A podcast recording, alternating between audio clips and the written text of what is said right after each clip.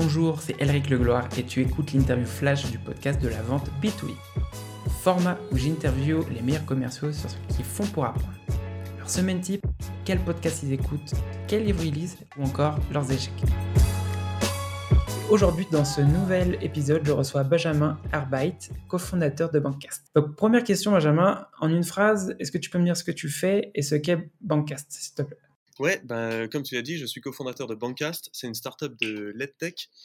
Et euh, j'ai une casquette euh, sales marketing et un peu finance, parce que c'est une toute jeune entreprise. Et euh, Bankcast, ça fait quoi? C'est un outil pour aider les managers à développer en continu les compétences commerciales de leurs équipes par le partage de bonnes pratiques. Justement, est-ce que tu peux me décrire quelle est ta semaine type de travail? Ma semaine type de travail, je pourrais la découper en trois tiers un premier tiers qui est un peu la, maintenance et la mise à jour euh, de la sales machine, donc les outils marketing, les outils sales, euh, bien les raccorder, euh, mettre à jour les landing pages et, et, mettre tout ça en, en, branle. Et ça, je vais plutôt le faire le lundi et le vendredi, parce que je préfère garder le milieu de semaine, mardi, mercredi et jeudi, pour l'entretien des relations avec les différents interlocuteurs que je peux avoir euh, tant, les prospects que les clients que euh, de tierces personnes qui évoluent sur le, même marché que, moi. Et le dernier tiers, euh, et ça, ça peut se placer un peu n'importe où dans la semaine, en fonction des temps libres que je peux avoir, je vais m'occuper de l'administration et de la finance. Cofondateur oblige à ce stade.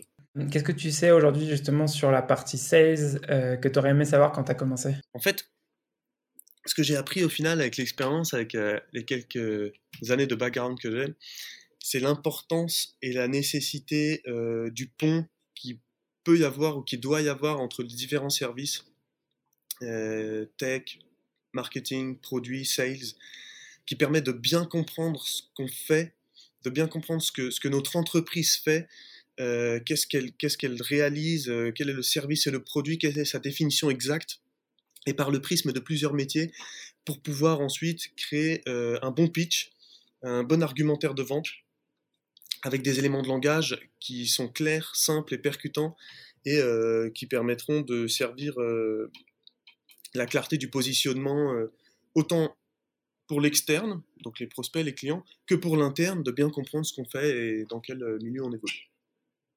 Et ça, je l'ai appris avec le temps pas appris euh, à l'école, euh, ça s'est vraiment fait euh, dans la durée. En combien de temps tu as appris ça? Ah, Il faut bien deux ans, deux ans dans une entreprise ou dans deux entreprises pour comprendre à quel point ça peut être important d'échanger avec tous les interlocuteurs de la boîte. Qu'est-ce que ton plus gros échec professionnel t'a appris? Le plus gros échec professionnel, c'est un peu une récurrence d'ailleurs, ça m'est arrivé à plusieurs fois, même si une fois ça m'a particulièrement marqué, ça m'est quand même arrivé encore deux, trois fois derrière c'est euh, de rester coincé avec un champion qui n'en est pas un. Et donc de travailler euh, une opportunité pour un interlocuteur qui ne va pas défendre mon projet chez lui, et donc euh, une opportunité qui ne verra jamais le jour. Ça, c'est un petit peu le piège chez les sales, c'est de se concentrer finalement là où il n'y a pas de business, et, on, néglige parfois l'importance de la vélocité du pipe, donc la vitesse à laquelle une opportunité traverse le pipe. Et euh, ça, c'est d'ailleurs euh, un point de vigilance que, que, je, que, je, que, je, me donne à moi-même et que je donnerai euh, aux autres, c'est de, de, faire attention que les sales ne s'enferment pas dans des opportunités où il n'y a pas de business et de soi-même ne pas croire en du business là où il n'y a rien à faire. Quelle est la chose qui t'a plus aidé justement à accélérer l'apprentissage de la vente? Bah, Je vais reprendre le point du, du dialogue, c'est de parler avec ses pairs et peu importe dans quel marché peuvent être ces autres commerciaux avec qui on va parler, avec qui on va échanger, la taille du marché, la taille des deals, finalement, je trouve que ça importe peu. Parce qu'en fin de compte, je me rends compte qu'on peut, avec un petit peu d'agilité d'esprit, facilement répliquer les bonnes pratiques d'un marché à un autre. Et, et ça, c'est, moi personnellement, c'est ce qui m'a permis d'évoluer le plus vite et d'accumuler le plus de connaissances, c'est de partager avec mes homologues euh, et, de partager les bonnes pratiques qu'on peut avoir dans ce métier. Et généralement, comment tu fais pour les trouver, ces, bonnes personnes? C'est quoi? C'est des gens que tu connais déjà ou c'est des gens que tu vas contacter sur LinkedIn? Ça peut être des gens que je vais contacter sur LinkedIn, qui me semblent être euh, plutôt doués ou, tout simplement euh, un ancien collègue, des amis. Euh, moi, à titre personnel, les deux meilleurs billes, les deux meilleurs tips que j'ai pu avoir ou qui m'ont été donnés, ils me proviennent euh, d'une pote qui est senior sales chez Business France et du père d'un ami qui est commercial à haut niveau chez Siemens. Donc c'était dans un cadre totalement privé, ce n'était pas des formateurs, c'était pas mes managers, c'était juste des gens qui avaient le même métier que moi, qui n'étaient pas sur les mêmes marchés et qui m'ont donné des conseils au détour d'une conversation privée sur notre boulot et qu'après j'ai essayé de répliquer dans, dans mes boîtes et euh, qui m'ont permis de réellement performer. Mais on peut très bien aussi euh, démarcher des, des, commerciaux de temps à autre euh, qui semblent avoir un gros background, de boîtes qui, qui cartonnent, qui utilisent les dernières modes de vente pour un échange informel de 15 minutes. Je pense qu'ils l'accordent facilement et ça m'est encore arrivé il n'y a pas longtemps avec une personne de chez Salesforce et j'ai appris de nouvelles choses. Quelles ressources, quand je dis ressources, ça peut être livre, podcast, blog ou autre chose, justement, t'as le plus aidé à évoluer dans ta carrière? Il existe pas mal de sources, hein, effectivement, t'en cites quelques-unes et, et j'en suis pas mal également. Mais ce, que j'utilise le plus en ce moment, en tout cas, c'est euh, l'académie, l'académie HubSpot, enfin la HubSpot Academy. Euh, je trouve qu'il y a pas mal de sujets intéressants. La plupart sont gratuits suivre, c'est des cours online.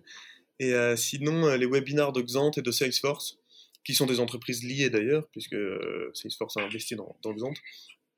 Et ils parlent avec un assez bon niveau des dernières modes de vente et de commercialisation, notamment en SaaS. Je trouve ça assez intéressant. Si tu avais un conseil à donner, bah, ce serait un conseil à une personne qui serait bah, justement dans un poste de, de, sales. Quel serait ton conseil? Euh, Mon conseil, euh, mon conseil que je me discipline à appliquer moi-même, c'est euh, de ne jamais lâcher l'affaire avec un interlocuteur de qualité, de toujours donner des nouvelles, de ne pas considérer une réponse négative plus qu'une réponse tout court. C'est d'abord une réponse avant d'être une réponse négative.